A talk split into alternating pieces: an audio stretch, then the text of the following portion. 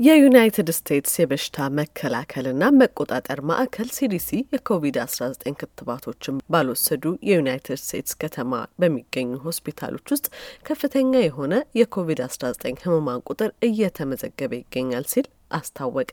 ማዕከሉ አክሎም አርባ በመቶ የሚሆኑት ተጠቂዎች እድሜያቸው ከ18 ዓመት እስከ 49 ዓመት የሚሆኑ ወጣቶችና ጎልማሶች ናቸው ሲል አስታውቋል። ፕሬዚዳንት ጆ ባይደን ባለፈው ሳምንት ላይ ሰዎችን እያሳመኑ ለማስከተብ የማህበረሰብ ቅስቀሳ ያስፈልጋል ብለዋል። ከማህበረሰብ ወደ ማህበረሰብ፣ ከጎረቤት ጎረቤት፣ ከአንዱ በር ወደ ሌላው በር የእያንዳንዱን ደጃፍ እያንኳኳን ሰዎች ከቫይረሱ እንዲጠበቁና እርዳታ እንዲያገኙ ማድረግ አለብን። ይሁንና አንዳንድ የሪፐብሊካን ሕግ አውጪዎች ፌዴራል መንግስቱ በየሰው ደጃፍ ለመምጣት መወሰኑ አሳስቧቸዋል። የፕሬዝዳንት ጆ ባይደን አስተዳደር ማለትም የዴሞክራቲክ ፓርቲ ደግሞ ይሄ ማለት የፌዴራል መንግስቱ በየደጃፉ እየዞረ ሰዎችን ያስገድዳል ማለት አይደለም ሲሉ ሁኔታዎችን አጥርተዋል። አስተዳደሩ አክሎም የፌዴራል መንግስቱ ሰርጎ ገብ የምላሽ ግብረ ኃይልን በማቋቋም ተጨማሪ ድጋፍ ያደርጋል ማለት ነውም ብሏል። በክትባቱ ዙሪያ ያሉ የሀሳብ መከፋፈሎችም የክትባ ባት አሰጣጥ ሂደቱን እያደናቀፉት ነው። በቅርቡ ኤቢሲ እና ዋሽንግተን ፖስት የተሰኙት የሀገሪቱ መገናኛ ብዙኃን ባደረጉት ዳሰሳ ዘጠና ሶስት በመቶ ከሚሆኑትና ለመከተብ ፈቃደኛ ከሆኑት ዴሞክራቶች አንጻር ከግማሽ ያነሱ ሪፐብሊካኖች ብቻ ናቸው የተከተቡትም ሆነ ወደፊት ለመከተብ የሚያስቡት።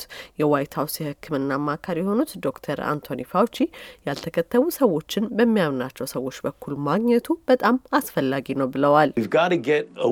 the divisiveness ከዚህ ወረርሽኝ መጀመሪያ ጀምሮ ደንቃራ ከሆነብን መከፋፈል መራቅ አለብን። ሪፐብሊካኖችን በመምረጥ የምትታወቀው የዩናይትድ ስቴትሷ አርካንሳ ግዛት በኮቪድ-19 የተነሳ ሆስፒታል የሚገቡ ሰዎች ቁጥር ጨምሯል። የጆንስ ሆፕኪንስ የኮሮና ቫይረስ የመረጃ ማዕከል እስካሁን ድረስ 32 በመቶ የሚሆኑት የግዛቱ ነዋሪዎች ብቻ ናቸው የተከተቡት ሲል አስታውቋል።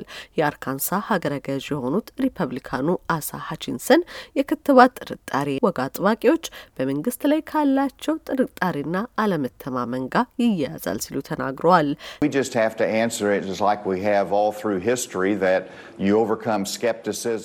ልክ በታሪካችን እንዳደረግነው ሁሉ ጥርጣሬንና አለማመንን ማሸነፍ የምንችለው በእውነት ነው። የዩናይትድ ስቴትስ የበሽታ መከላከልና መቆጣጠር ማዕከል ሲዲሲ በመጪው ዓመት ትምህርት ቤቶች ሁሉ ክፍት እንዲሆኑና ተማሪዎቹም ሙሉ ለሙሉ ወደ ትምህርት ቤቶች እንዲመለሱ ፈቅዷል። ይሁንና ተማሪዎችም ሆኑ አስተማሪዎች ሙሉ ለሙሉ ቢከተቡም የአፍና የአፍንጫ መሸፈኛ ማድረጋቸው ግን ፖለቲካዊ ጉዳይ ሆኗል። ሪፐብሊካን ግዛቶች የሆኑት አርካንሳና ቴክሳስ ተማሪዎች የአፍና የአፍንጫ መሸፈኛ ማድረግ የለባቸውም ያሉ ሲሆን እንደ ካሊፎርኒያ ያሉ ዴሞክራቲክ ግዛቶች ደግሞ ሁልጊዜም አካላዊ መራራቅን መተግበሩ አስቸጋሪ በመሆኑ የአፍና የአፍንጫ መሸፈኛ ማጥለቁ አስፈላጊ ነው ብለዋል። ለሚሼል ኩዊንን ዘገባ አይደን ገረመው ከዋሽንግተን ዲሲ